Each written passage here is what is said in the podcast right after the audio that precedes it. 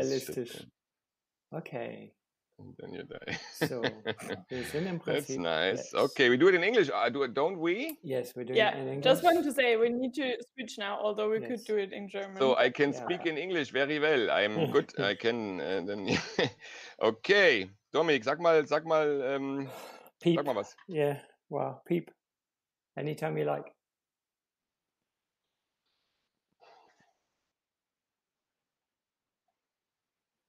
Okay, guten Abend allerseits. Wir sind wieder zusammengekommen für ein Chiron Talks Gespräch ähm, online ähm, in der Stratosphäre des Internet, um mit interessanten Leuten über interessante Dinge zu reden.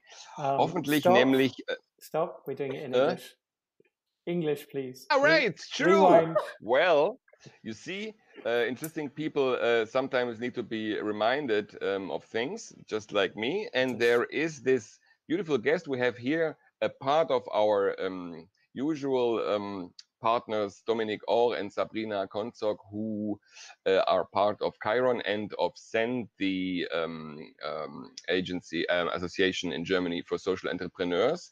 This is also the keyword for the talk today because our special guest, Gorgi um, Krlev, he is uh, working at the University of Heidelberg um, in the or near the uh, Faculty of Sociology.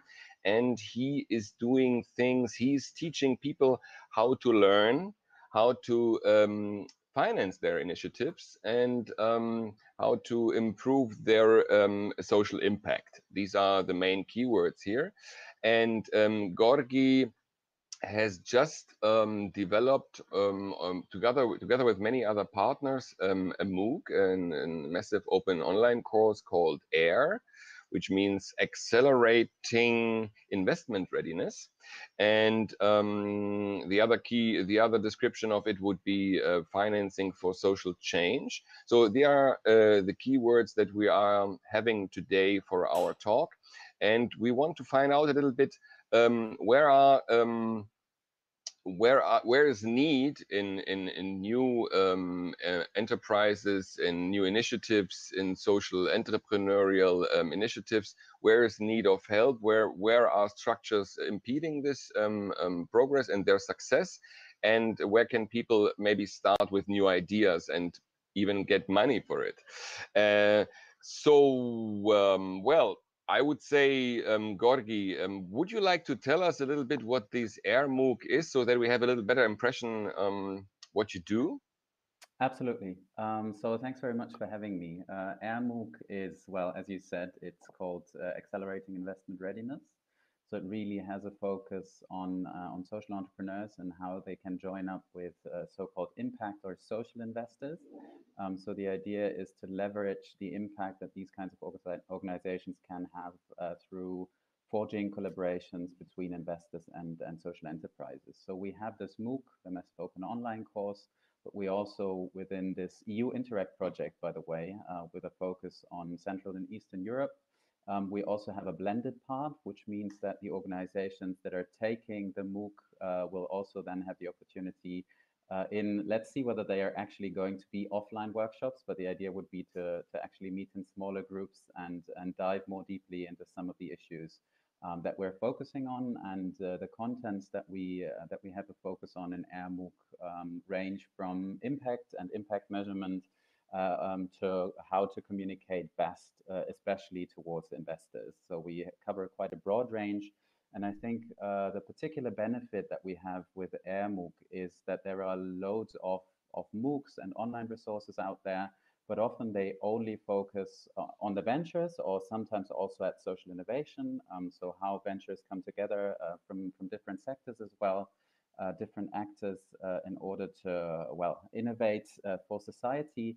But what we have is the specific focus of the intersection between social entrepreneurship on the one side and this new field of investing uh, on the other. So this is, I think, in a nutshell, what's what AirMOOC is about.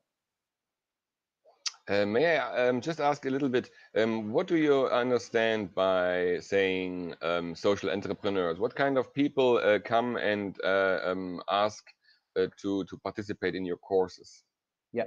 So uh, generally, I wouldn't make a distinction between uh, non-profit and for-profit models. So basically, the the core criterion for being a social entrepreneur for me, but but also for for us in the project and in AirMOOC is um, that social impact is at the heart of the venture, right? So that you're trying to create value for society, no matter whether it's uh, by a voluntary nonprofit model, uh, by an organization that originates from civil society, or maybe by a for-profit venture um, that uh, I don't know is is um, focused on on green tech, for instance, or uh, what what has been described as uh, as tech for social good uh, where you have a solid business model behind it. We also um, relate to organizations that might uh, depend on a hybrid financing model, uh, meaning that they have earned income, but they might also have um, maybe state subsidies uh, or even donations. Um, so it's pretty broad in terms of the organizational types that we're addressing.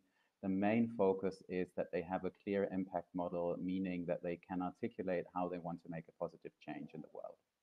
Mm -hmm. So, and I suppose that's well, also the key challenge because if you're a for, for profit, I mean, you shouldn't do it, but essentially your biggest uh, value measure is, am I making a profit and how much? Is, is that part of what you look at is, is how all, because there must be many, many different ways of, of, of measuring impact. So what it, what's the best way to measure impact, especially if you're talking to investors? Maybe that's kind of the key question. Yeah, yeah. Um, so, so you're totally right that there might be a trade-off in this, uh, and actually, in, in, one of the modules um, that is that is dealing with uh, with strategy, uh, we're looking at how there are these different types of business models. As I was saying, um, so one of the examples um, that we had where where impact and the business model are uh, are sort of in line um, is uh, is um, a venture from Croatia, which is called Omo Lab. Um, so they have um, uh, developed uh, a font and an app for people suffering from dyslexia. And uh, I mean, whenever they grow this organization, they they also spread uh, the product, and that that will be to the benefits um, of of customers or of their target group, right? So there's not really much much of an uh, a conflict here. But on the other hand, um, we also have very innovative approaches to, um, for instance, homelessness, where it's super hard to, to actually have a business model, right? Um, so that's often still a nonprofit voluntary model. Um, and uh, but still, there are very innovative approaches there. Um, one example that we give is Straßenblues, which is an organization um, based in in Hamburg. And what they've done, for instance, when uh, the COVID crisis came, uh, all of a sudden the people living on the streets didn't have someone passing by to give them a uh, whatever a cent or a, a euro or, or, or more or less than that. Um, and so they actually uh, used a donation platform to then let social workers distribute those donations uh, to the people in need. So that was i think a very creative way of, of tackling uh, a situation where people were in need. And this is also met by uh, differences in the investor landscape. So we have some investors that you could call venture philanthropists, so they that that have a really strong environmental or social value set, but that still want to tackle this uh, in in an entrepreneurial way. Uh, and you also have very um, very uh, sort of financially oriented, as you were saying, investors that would then uh, ideally invest in, in, in the type of, of, ventures that are in line, where business and, and impact are in line. Um, and what you see, I think, especially on the investor side uh, at this moment, is that people are still sort of striving for having, uh, in the ideal case, one single uh, ratio or indicator that they can use in order to channel their investments. Um, and, and I think that's usually the point where you say, well, you'll be uh, disappointed, but it's not that easy. Um, so uh, I think what we're trying to advocate for also in the MOOC is that there are different uh, kinds of value that need to be accounted for both on the organization side as well as on the investor side.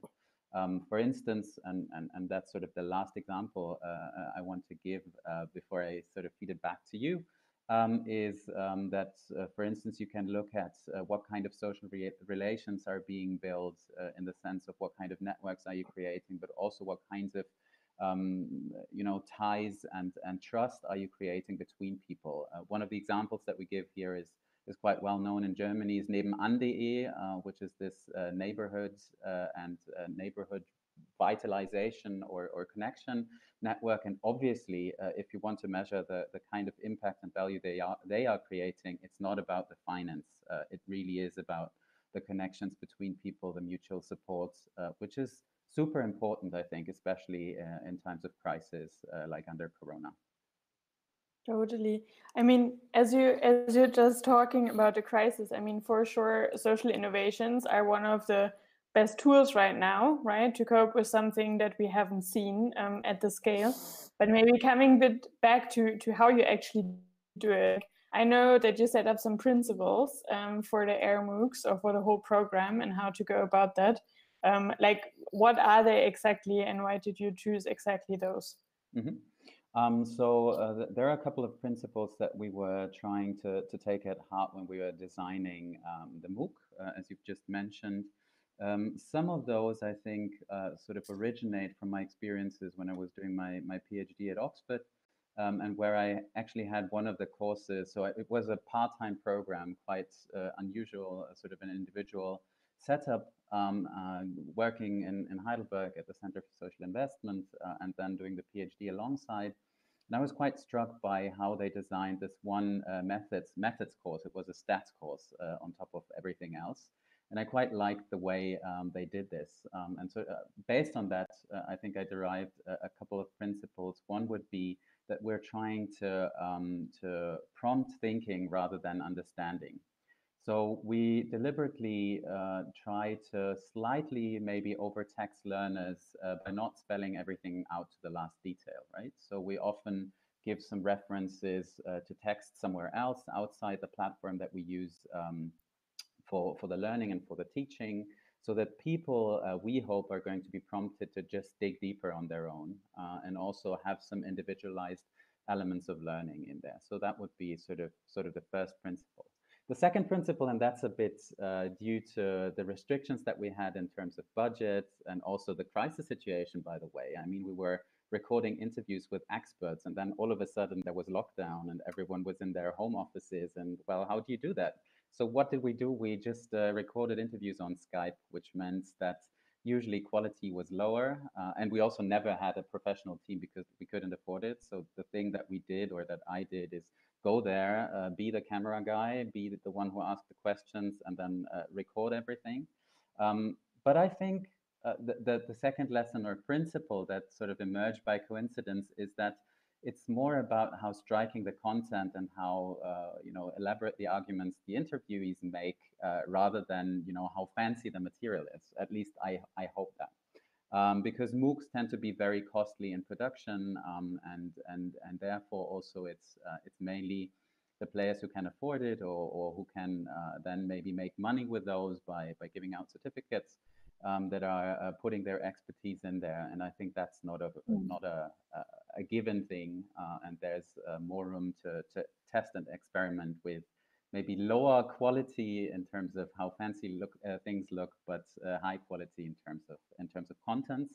And the third one was that we deliberately try to avoid any uh, uh small tools like quizzes, multiple choice questions, and so on. Because uh, as we discussed earlier, uh, Tino, in the, in the, in the preparation talk, um, this is really targeting executives, entrepreneurs, leaders of organizations, right?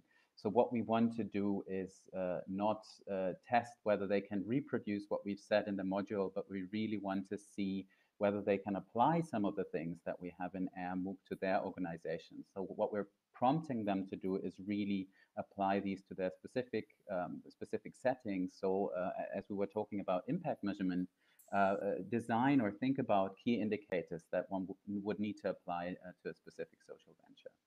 Um, and this also, I think this is a good principle, but at the same time, it also comes with uh, the challenge that it's quite hard, especially in this uh, MOOC setting, which is quite detached from, from interaction in some way, to actually get the people to do it and exchange with each other. So uh, ideally, we would want to see that, and uh, and gladly we have the, the blended learning part to actually do that more actively. But what we see is that that's really a hard process. Um, and and I don't have a, a good answer to, to, to how you do that. Mean, sorry, um, uh, sorry, sorry, um, Gorgi, the, the, the, three principles, um, to take them home, could you uh, sum them up um, once again in, um, in a short um, thing, each one, so that I can memorize it better? Sure. So the first one was thinking instead of understanding. So because when you understand, you think, okay, I got it, but then you sort of stop applying it to yourself, stop to, to dig deeper. The second thing was uh, have striking contents rather than fancy material. And the third one was um, uh, rather than testing knowledge, um, trying to design scenarios where um, the, the people, the learners, the participants can apply what they've learned uh, to their specific situation. I mean, the, the nice thing I think um, for us is, you know, this is the 13th episode we have today. We're hoping it's not a bad luck one, but we, we keep on having the same topics coming up kind of almost all the time. And I think those three principles you've just said they would uh, fit to a lot of discussions we've had before. In fact, they pretty much describe how we want to do this podcast as well, because it was always when we first thought of it, we thought, let's not do this complicated. Let's just try and make something happen. Um, so no mm. fanciness. And I completely agree also with the third one, not just for when you're thinking about executives, but generally, you know, why use these silly tools like all this gamification stuff? I always think, okay, there's a danger that we start treating people as if they're children again. And I think you also shouldn't ch- treat children like that. You know, we, we want to yeah, kind of. I think that, this... that's actually where the problem starts, isn't it? Sorry. Yeah. Yeah. No, uh, I just wanted to say because one of the things that came up basically every time was also because we're living in this COVID period as, as and the nice thing is we're all experiencing the same thing, which is how do you live and interact in this kind of remote space? And it's always about how can you create some kind of interaction and working together and feeling like you belong together without the physical bit.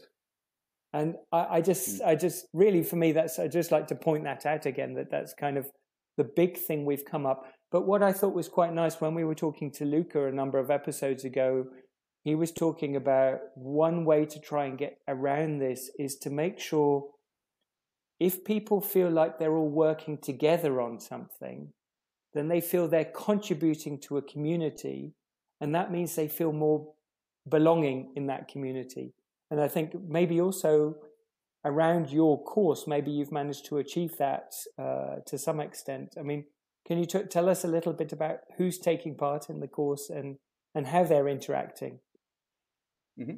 So uh, I think one of the benefits that we have obviously is, is that we still have this blended offline learning part that, that is built into or connected to the MOOC.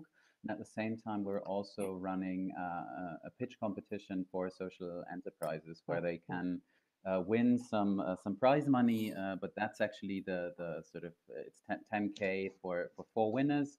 Uh, so that's not a massive amount, but I think it can still help, especially uh, in developing innovation. But the, the core argument here is actually that we want to build community and especially bridge this gap between the enterprises and investors that were then also going to be on the investment panel. And ideally, uh, uh our idea obviously would be that uh, in the mid to long term, then there would actually be investments, right? Uh, rather than just having the prize money um, to, to build or contribute uh, to networks that are forming um, but also have these one-on-one uh, investments where the organizations can actually excel uh, by help of an investor and, and, and the other way around. Um, so I think this is one of the ways that, that we're trying to, as you were saying, build community, uh, get some buy-in from different sides um, in order to make things happen. But I think also what we're seeing in research a lot, and that's also what we touched upon uh, a bit earlier, is that often you you don't really have this these meeting spaces and i often think you don't have enough time and space to actually do things together so we're running from i think it's got a bit better because we're not meeting that much uh, physically anymore. Um, so there's an efficiency argument here as well.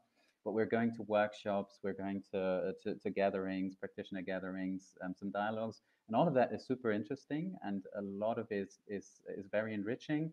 But oftentimes I think, well, I would have loved to sort of follow up on this, but I, I need to sit down and write this paper, for instance. And the other guy is going to think, I need to uh, uh, to run this this podcast or, or live streaming on YouTube, and, and yet another one is going to say something else.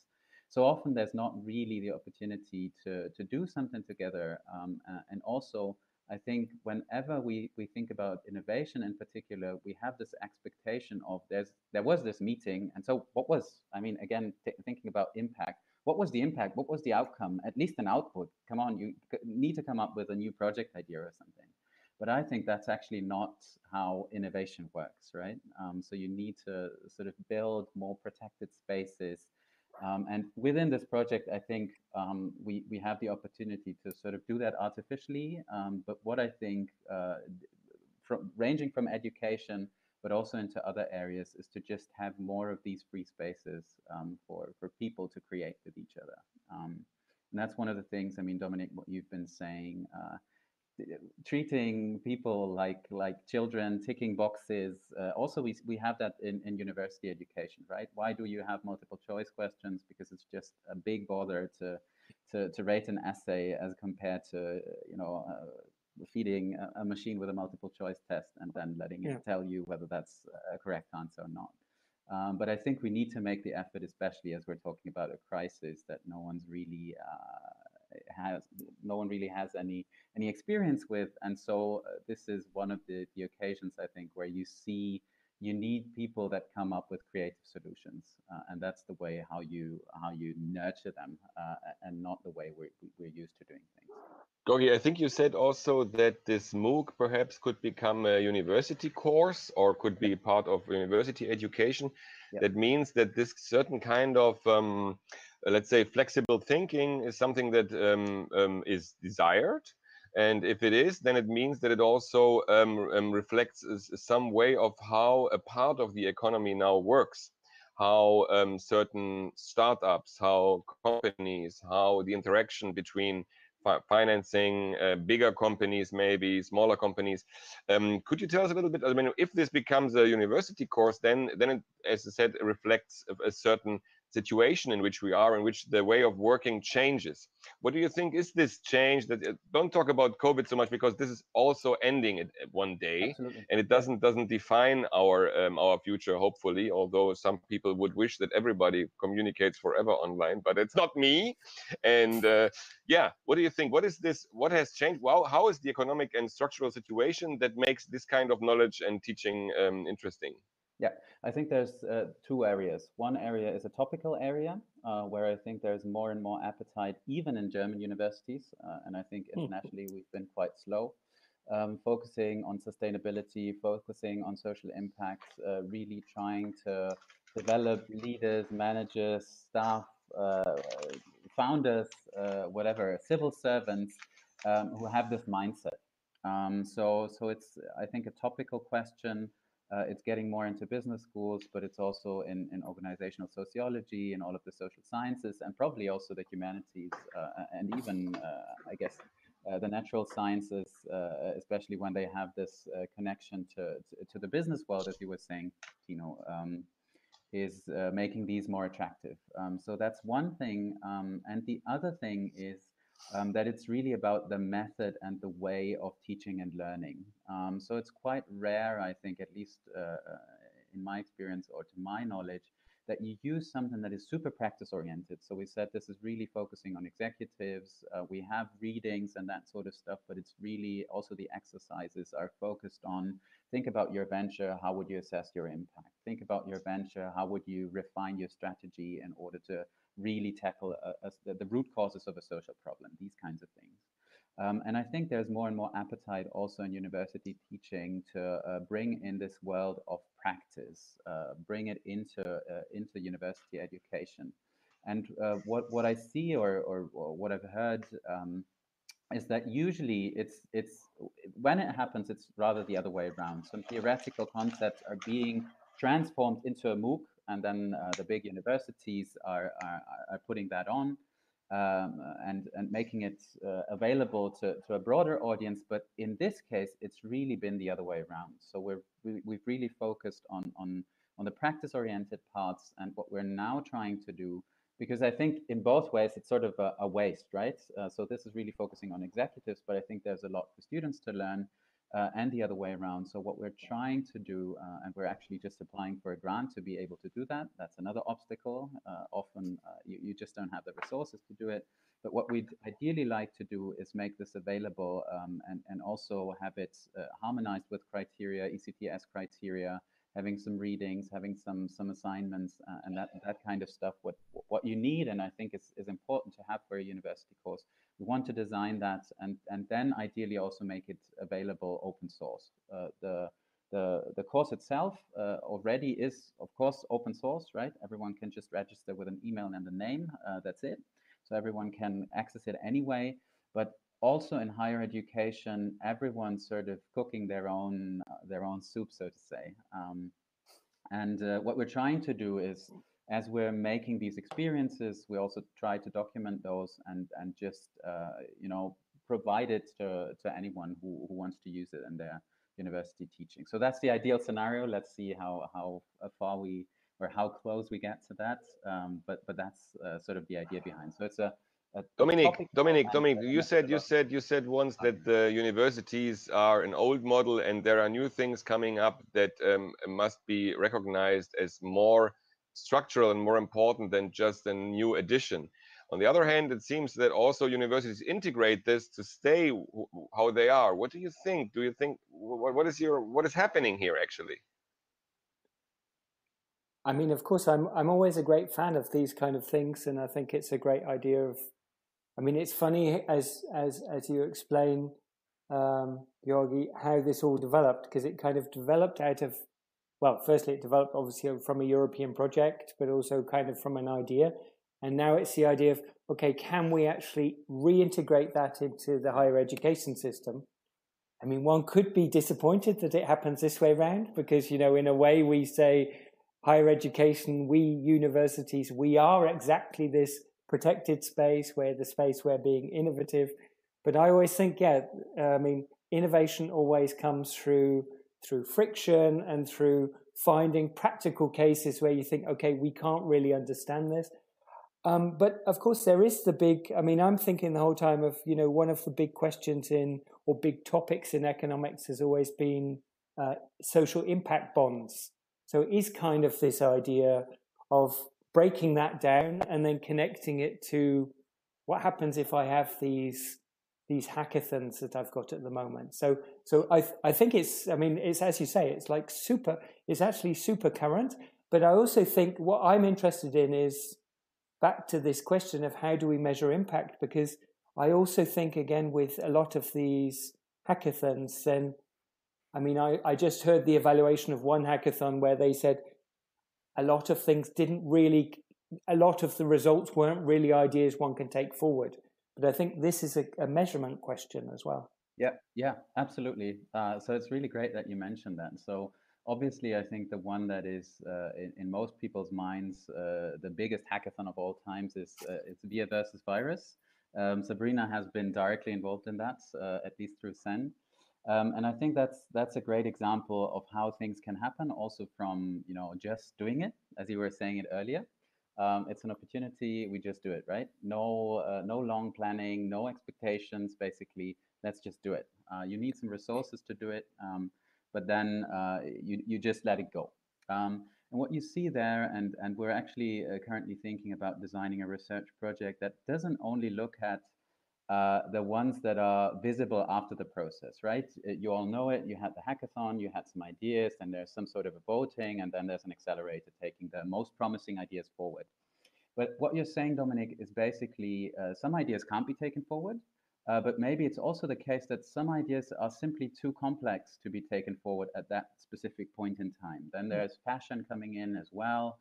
Uh, some things are sort of uh, usually more more popular than other things and what you also said, Tino, is this crisis is going to be over at some point. So maybe we're focusing on stuff that is relevant for the crisis, and that's sort of the setting. But at the same time, maybe we're overlooking stuff that's that might, you know, bear fruits uh, further down the line. Um, so basically, what we're thinking about is uh, having a, a, holistic assessment of impact in the sense of trying to not only focus on the organizations that have been, uh, you know, financed afterwards, but really sort of going going deep and broad in terms of uh, surveying the participants of the hackathon in terms of what they thought their benefits were right? Was this an idea that they took into their organization? So it didn't really uh, they didn't really realize a joint project, so they failed, objectively speaking. Uh, but at the same time, they maybe took something onward and became entrepreneurs in their own, own organization, or they continued without this funding program, or they uh, made some valuable connections that you know didn't spur innovation but had some other uh, benefit. So I think that's really where the impact and impact measurement mindset and also this differentiation and this dashboard approach to different sorts of value comes in, um, where you need really need to think about also what kind of spillovers were there, what kind of effects did the hackathon have in terms of maybe uh, forming or destroying trust uh, in in the population. Also, I mean, they are spending well. One one idea might be that that citizens are saying they're spending tons of money without really knowing how much it was, but on these fancy projects that just came up and we're really working hard every day uh, to, to, to, make an improvement we're just not on the radar of this uh, so it could be also have um, deterioratory effects i think uh, and, and in this way uh, it's it's important to have a broad mindset when you when you assess the impact of these kinds of things uh, and obviously you can also uh, apply that to, to educational formats as the mooc but yeah I mean, one thing I'm thinking of is, you know, I've been very involved in the open educational resources kind of movement and things. And one of the questions has always been how can we explain the value of open educational resources? And very often I've been in lots of meetings where that has then been described as, you know, what is the business model? And over half of the people say, no, we can't have a business model because it's, it's open. And I don't, I don't agree with that. Um, but maybe you could say more to it. And I mean, maybe you agree with them and not with me. I don't mind. I'm not entirely sure whether I agree on, on, on the business model side. I think I just have uh, invested too little thinking into having an opinion on that. Uh, but in terms of uh, just going for, for open education and also open science, I think that's uh, quite a big transformation in how business models are structured. So, uh, for instance, if you if you look at uh, scientific publishing, it's the big publishing houses that used to have their big relevance when we still had uh, printed papers. But now that everything's online, uh, the production costs are quite low. You don't need, uh, you know, the, the big infrastructure behind it. So scholars are questioning, you know, why should we pay these publishing houses? Let's just put it, you know, it can still peer review is voluntary work anyway. So we're doing this for free for these big publishing houses uh, because it's part of our community and part of our career. Uh, but actually, it's others profiteering. Um, so I think there's uh, there's definitely huge sort of impetus or transformational potential um, in in this movement. The question is how do you how do you really design it? So who's going? There are costs, but who who are who is going to mm. sort of cover those? Uh, Totally. And I mean, maybe to connect the dots between you two a little bit, um, I mean, why I feel very often innovation doesn't happen or gets stuck at some point is because you have to invest upfront, right? So you have to invest, even if, you know, you, you pretty much don't have to invest cash in any sense, but you for sure need to invest your time and your energy to some extent. Um, and also like that's something that I think hackathons and any other format can really teach that if you if you are willing to invest a certain amount of time and just be open uh, about the result in the end then that already triggers that whole spiral right that you can go yeah. up or down depending yeah. on where you land right but that's i think the major problem uh, not only in, in the open source educational materials but in any kind of innovation that you want to move forward right that you always ask for is when is the point that we get something out of it and what will it be? Because you simply can't answer that question, right? And that's also a, an interesting shift that some of the programs um, are taking now as well, right? Like, for example, the BMBF call now for social innovation as well, um, you know, to have like a multiple step process in order to really um, take an idea to a concept to a first funding and then to, to a second bigger funding. I think there's also a big um, mindset shift that's currently starting to happen in, in institutions. Yeah, so so uh, I, I, love that point totally, and that's what we've been seeing for for I would say ages. Uh, I, am not that old uh, yet, but uh, for years. Um, so especially when we're talking about social innovation. Um, so when you when you talk to uh, to people, well, there's this argument of innovation occurs when when there are people on the ground who really understand the needs of target groups, for instance, right? If you have no clue, if you sort of design something from scratch, it's just going to miss um, the, the, the needs that that people actually have. Um, so we were looking at nonprofit organizations, the free welfare associations in Germany, um, uh, and and their contribution to social innovation. And actually, uh, you sometimes think of them as sort of the big conglomerates that are really uh, hard to steer and, and that are sort of uh, dedicated to old patterns, but you see a lot of innovation happening there. But even those big organizations, when we're, we're conducting these interviews years back, we're saying what we often see is that even when you have specific funding to develop an idea, it's often maybe foundations or maybe some you know federal initiative that is funding these ideas but then we have a great beacon project. It's super successful. And then after three years or after five years, the funding is gone. And uh, the foundations are saying we're moving to something else because we want to spur innovation.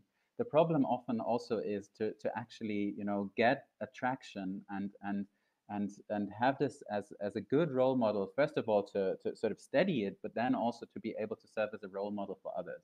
And I think that's also the, the, the, discussion that you have between and this clash between social entrepreneurship and, and other established actors.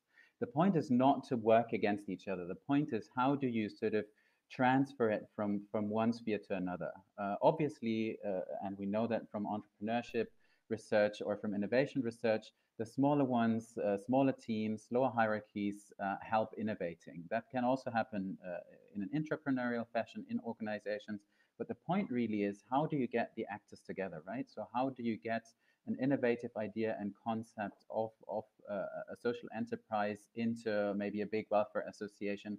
And, and also the thing that I think we totally neglect because it's so unsexy uh, is how do you uh, how do you change policy?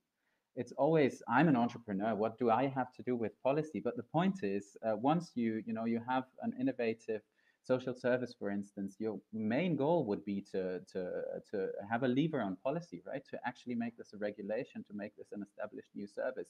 And then you can go on innovating. Uh, but the point is, you really need to get to this point.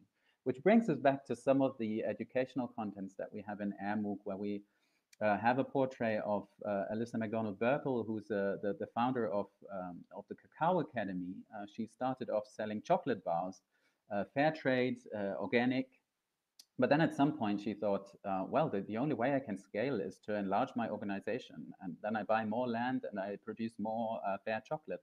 But the point, my lever uh, is too, too small, right? So what she shifted uh, her uh, sort of business model to is provide education to farmers.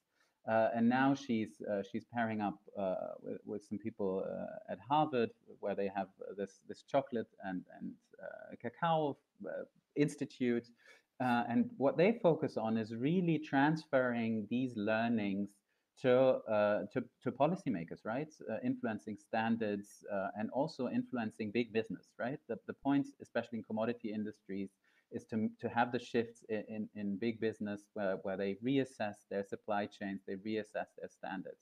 So it's really about this, this transfer. Um, and uh, again, this is sort of one of the examples that we're using uh, in AirMOOC in order to sort of uh, prompt entrepreneurs to think about it that way. Um, so uh, what, what she she always uses this this idea of uh, having these little bullets and you start sort of shooting your bullets um, and that's actually from from a business book also this idea. And then if you want to have the real big impact you need the cannonball. So think about what your cannonball is going to be or how you can get something into the air so to say uh, to, to bring it uh, onto a larger scale. Uh, I think that's the big the big question that we have. It's also going back to Tina, what you were saying, how do we transform um, how how business is being conducted? I think it's really about how do you find these people who are brokering between the spheres, who are bringing impulses from from one area to another, and and thereby bring them to fruition? Because single actors are not going to change anything. I think you're right. I also I think also whenever you focus on the social space, then of course that's the big difference to just being in the free market. So that's the point where, of course, you have to connect it to to policy. I mean, one of the one of the other things taking to scale is, of course, the whole investment question. And I'm I'm wondering, you know, how does what is there kind of are there some rules of how a social enterprise should talk to investors? Um, are there a few kind of things you could pull out from from yeah. from your knowledge on that? Sure. Yeah, yeah, yeah. Uh, the the surprising thing actually is, and that's also research based. So so in a sense, we're also transferring. We're not so much transferring the educational principles of universities into the MOOC, but more the research goes goes into it directly. So there is a connection between universities and this this more practice oriented course. And what we see surprisingly is that no matter to which kind of uh, investor you're you're talking to, whether they are more the the venture philanthropy type or the sort of uh, ESG investor type that are uh, that uh, comply with environmental, social, and governance standards, but otherwise really focus on on profit. It's that you need to convince them that you uh, that you care about and that you have a, an effective response to the social problem. So it's really about starting with that. Uh, if you start by talking about the business, uh, you're not going to be as successful or not successful as at all uh, as compared to if you start about the social problem your response and then obviously there's two dip different types of investors. If you have more of a the venture philanthropist then maybe you will need to uh, explain your you know your engagement your voluntary experience talk more about your values and then if someone's really uh, and that's sort of a, a bit of a, a, a low brainer but but still confirmed in research uh, if you have a, a, finance first investor, then they will want to see more of that. But the, the, the, core argument is here don't start talking about your venture and your nice business model and where you're going to be in five years. Uh, that's a second step. The first one, and you need to nail that, is the social problem and your effective response to it. And that's where it comes to apparently it's ingrained in ourselves that we're really looking for impact. Uh, only if we try to sort of pin it down if we uh, if we're trying to translate it into some sort of accounts, then all of a sudden uh, it all gets too complex, and we want this one figure that tells me, uh, you know, this is my return on investment. But otherwise, it seems to be something, uh, and probably uh, Rutger Bregman, who who always uh, the guy who sort of mashed up Davos last year, I think, ah, quite a bit, who says we have this social fabric in ourselves that that cares about things. Uh, maybe it's that. Uh, I can't really explain it, but that's one of the, the main messages, I think, uh, in yeah. terms of how you uh, successfully draft communication. Okay, I also see. I also see um, kind of an ideolog ideological problem. You know, on one hand, um, um, although others wouldn't agree, um, I really um, appreciate um, the the all the activity that is taking place in this form and how how people are uh, being social entrepreneurs. I don't. I want to taste this in advance and not to give the impression that I don't like this kind of an initiative. I'm thinking, on the contrary, that there is a lot of micro activity that is that is uh, also new or at least only 20 years old no? So this is new. But also see um, i want to know i mean and there's something that you say you say social impact you say even social innovation and then you mm-hmm. say the social problem. You mentioned um, the homeless um, initiative to collect uh, money um, for people who can't get it on the street. You mentioned nebenan an online platform that is uh, helping neighborhoods to communicate uh, I'm I'm sure that some employees will will make their living of that, and um, I see a problem here. I mean, um, the the only reason why uh, startups and uh, the, all this, um, let's say, diverse investment is now uh, happening is the fact that there's too much money somewhere, and there are big, um, how you call these big um, BlackRock, these big investment um, um, companies, uh, and their subsidiaries who, uh, who have the money to uh, put it into these micro activities. So the micro activities profit from this um, accident. But on the other hand, I, I wonder mm, also educationally, if you uh, put a student or a person, if you give him the idea that social impact, entrepreneurial impact, the business impact is all the same, and innovation could even be applied to a problem like homelessness, um, then I, I, I wonder a little bit. I mean, don't you like blur the perception of a social problem by putting it together, everything together? Mm-hmm. Yeah, potentially that's that's that's sort of a threat. I totally uh, uh, agree with your point on that. I think the point is also that we shouldn't try and uh, build alternative structures. So I would always see social entrepreneurs less as uh, the the sort of the deliverers of uh, of the big solution and and also impact investors, by the way, but more of change agents in order to transform uh, the bigger system. So uh, one of the arguments being that uh, actually impact investing is never going to be as such the main market, but it can be a, a beacon or a role model uh, in terms of transforming how finance is done at large. Uh, the same thing is if you have uh, social entrepreneurs, it's maybe not even only their innovations or their business models or whatever it is, their, their outside impact. It might also be the practices that they're applying uh, internally, right? So that they usually have lower hierarchies. You talk about holacracies where you have a lot of participation in the organizations. So they might also be a role model in terms of how you transform how we work together. Um, and so, so the argument is that you need to sort of have these as uh, as change agents, so to say, uh, of a bigger system. I totally agree that we can't, uh, on the one hand side, um, on the one hand side, continue with with business as usual. Um, that's also this argument after COVID. We we need to change everything. Basically, I totally agree. I, I don't really see it happening yet, um, but but that's sort of the goal that we should work towards, rather than you know have one system breaking things up and then another system um, fixing the things. Uh, and also relating to this this point that you made that now all of a sudden everything is investment everything is innovation everything is nice and fancy and you just need to you know uh, put on your thinking cap and all of a sudden you'll have an innovative business model with which you can um, uh, you know solve homelessness. I think that's not the case right? Um, uh, one thing is you need you still need uh, this uh, this uh, spectrum between for-profit models non-profit models. We also need to be more appreciative of voluntary work of non-profit models um, and and only by having this diversity of approaches, but trying to sort of lever the effectiveness those have. Um, are we going are we going to change um, something? And uh, maybe one last point. There's this nice concept uh, pioneered by by uh, by Michael Porter from from Harvard Business School uh, of shared value, right? So uh, you just need to find a creative solution uh, to social problems that everyone's going to benefit. I think what we're often seeing is that these promises are hard to hold um, and hard to live up to.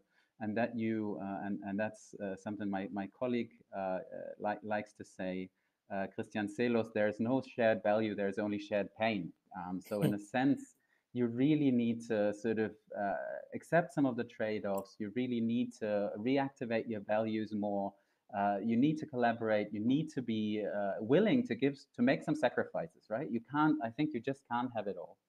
Um, and i but i also think that there's some momentum uh, more and more people uh, believing that uh, and hopefully by that and by these change agents as, as i've um, sort of outlined earlier on hopefully we can have a bigger transformation. And we're talking about systems change. We're not talking about you know fixing fixing stuff that others break um, we're talking about ideally. Whether we're ever going to achieve it, I've got no clue. Um, but this would be sort of the, the goal that's, uh, that organizations and people should be working towards. We will achieve it always again, that's for sure. no, no, there's a change taking place, and uh, the COVID 19 crisis didn't fall from the sky. It, it's also a signal of how our society works badly in some regards, especially for land expansion there is a change in way in the way companies develop new ideas by having this really great startup culture. And there's an, an through through technology and these people with open education um, like Dominic and Sabrina um, show how um, um the the access for learning and the sharing of these of these things um, are developing in, in a very very fascinating way now, and well, we can't change the world just right now, but uh, we we can we can try piece by piece. Uh, our time is a little bit, little bit over. I don't. I wonder if Dominic and Sabrina um, still want to ask you some more holes into your stomach. So let's let's do a last round. For sure. Do, do you want to start? um, no, if you've got a question, then you should you should go because I yeah, have I have, a, I have a question and uh, I can turn it into a wrap up as well. No, but I will leave it with the question. So um, as you said, like um, in the end, you talked a lot about interdisciplinary work as well, right? And about how we can um, change different sectors of society and uh, different issue areas and whatever. So if you look at the education sector, um, I mean, you could think, of course, there's a lot of innovation happening already for sure. But um, in comparison to other industries, I always feel it's still a bit lacking behind, given all the challenges that we have ahead, right? So only given all the numbers of people that will need to be upskilled and reskilled and all the new technologies that don't even exist yet, um, but we need people um, educated in them as fast as possible as soon as they're there. So how do we get there? And what would be your best guess um, how we can yeah come up with those innovations that are needed to, to tackle all those educational challenges? Yeah um, so, so, i think uh, once again uh, the point here is collaboration right so what you see happening we're back at uh, dominic uh, dominic's argument about hackathons there's a hackathon that sort of rethinks education. But then again, I think, uh, first of all, you don't have the protected spaces, you don't have practices that uh, generate interaction on a daily basis. Um, that, that's one of the, the things that, that needs to happen. Um, and at the same time, that's just what I suspect. Um, but I, I would suppose that most of the people that are then taking part in the hackathon are not really deeply in the system, right? Um, so it might be people that have great ideas from outside, but in, in a sense, it's again this idea from I'm going to be there and, and rethink everything from scratch. I mean, uh, take uh, Richard David Precht, uh, a philosopher who uh, tells everyone how to, you know, revolutionize education. Some of the ideas I think are good and okay, uh, but at the same time, I think maybe it needs a bit more grounding in the sense of maybe asking uh, you know teachers uh, uh, about their experiences trying to enable them um, to actually um, change something. Uh, same in higher education, right? Quite uh, hierarchical still, uh, quite rigid institutions usually. Um, and you don't have much agency, so to say, in the in the individual change agents. and I think how that's actually how you promote it in terms of if you want to have some change in the institutions. Uh, if you're looking outside, if you look at impact broadly again, I think the good news is that ubiquity is getting um, more important than you know copyrights and and keeping things for yourself. Um, so it seems that uh, you know sharing, giving out stuff. Uh, again, this idea of of then making the the online course, uh, the university course, open source and not keeping it to our, to ourselves to have sort of selling point or something like that we're not a business school, but but maybe that's something that they they they would have been uh, doing, um, and I think it's it's transferring to this. And and I mean the, the examples that you're setting through Kiron and other uh, open uh, or open-minded and open, uh, I would say, educational initiatives and platforms are actually helping this transformation to make it to the benefit of a broader target group or audience. Mm. I, maybe I just add a few things to that because I, I agree with what you've said. I actually think, um, you know, because we're noticing now that, especially with the hackathons, they've become now the new method of choice for lots of things. But I do find it interesting. And I think part of it, especially if we think kind of past the, the hackathon, the social enterprise that then starts being built on that, and Kiron would be one example. In a way, what's interesting and maybe what makes these enterprises to a certain extent innovative and pushing the boundaries is actually because they are an unprotected space. So suddenly they do have to deal with questions like, how am I going to ensure that I've got enough money to keep moving forward? How can I make sure that it fits in the whole system?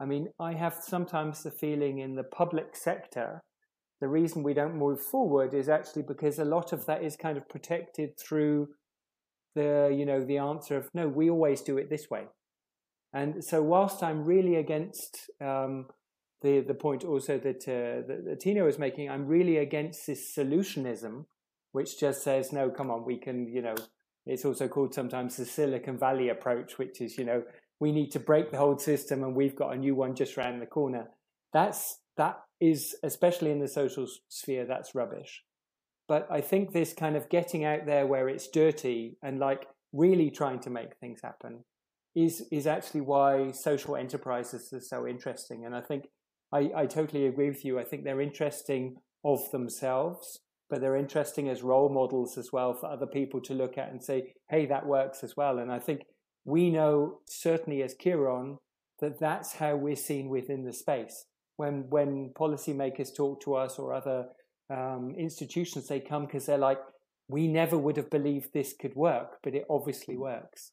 So um, yeah, so yeah. I think it's really great that you're working in this area, and, and especially with the investment question, because I think again probably that's the most unsexy of all the questions. Because for a startup, that seems to be the easy thing because you're like, come on, we just do something, a little idea, and we find some investor who comes and gives us some, you know, the first five million or whatever. But it's much more difficult, I think, for a social enterprise. But I think it's really important to focus on the topic. Yeah. Uh, maybe maybe one last reflection. I think you're making a great point in terms of that you need to strike a balance to find the right kind of liberty and protected space. Uh, I think on the one side, too much pressure is not good because you're only going to run after your job. Nothing's going to happen, and at the same time, it can also lead to just uh, people leaning back. That's that's the way we always did it. Uh, and I think the the sort of the ultimate proof uh, for all kinds of practices is the crisis, right? All of a sudden, we're making things happen. All of a sudden, we need to teach online whether we want it or not. We could have, uh, you know, as as many have done, um, uh, just uh, sort of reject these or use them poorly the, the opportunities that we had, and now you you actually need to make things happen. So so so actually, we've also in terms of uh, reskilling and, and getting to cross-sector partnerships to integrate uh, refugees, by the way. Um, we, have seen that crises were actually focal points where, where people that made that made people and organizations move where they otherwise wouldn't have. Um, so it's a bit on the, it seems on the individual level, you need, I think, more agency, uh, more more protected space, uh, and at the same time, you sometimes also just need the pressures and and some sort of a an impetus that that is pushing uh, things uh, towards whatever goal. Maybe just maybe it's just the pressure. Uh, I'm not entirely sure, but but it's uh, finding the delicate balance between the two. I guess uh, that matters in, in terms of really effectuating change. Well, I'm looking forward to the Wikipedia of social entrepreneurial ideas that everybody can take and use. yeah. Um, thank you, everybody, for um, got, for already got a name. ah, yeah, what is it? What is the name? the Wikipedia for uh, ah, ah, changing yeah, well, the world. Maybe. Your name. well, that would be that would, it should be should be specific enough to to distinguish it from something else. However, well, thank you everybody for being here tonight. Thank you for all the uh, everybody who has listened. Um, we'll try to be back next week with another interesting thing. Dominic, is there another important? Ah, Dominic, sorry, I am so bad in wrapping up. There was this important online event of Kiron last weekend. Um, could you just tell, tell us, but briefly? how did it work and um, what's next? Ah, great. Yeah, thank you. I, I also forgot that as well because we're all moving from one thing to the next.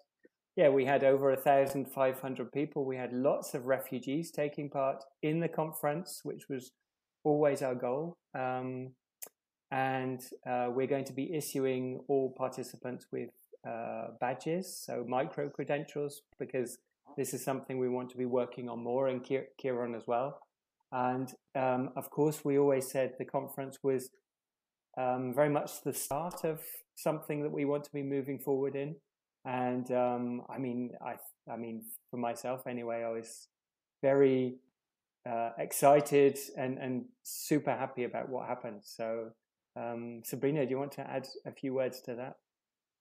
Totally. I mean, we can only say that everyone who missed it, um, we have all the recordings from all the sessions. So there's so much interesting things like also maybe for you even a visualization of um, social good so like we had a session there um, that was really really interesting of how to use data to um, show more social needs and challenges but also to show a way of how you could tackle them that was interesting but really a broad range um, even language courses and sessions so yeah, for everyone, um, virtual refugee conference.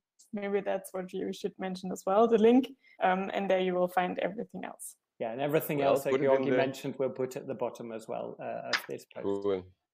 You know, you have the last word. Well, no, no. I just say thank you and goodbye. Uh, well, good night. What is it? Good luck and good night. What was the good journalist? Luck. That's right. Yeah.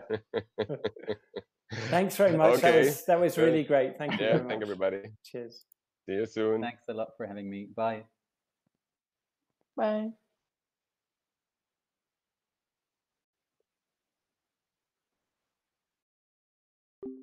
Ah.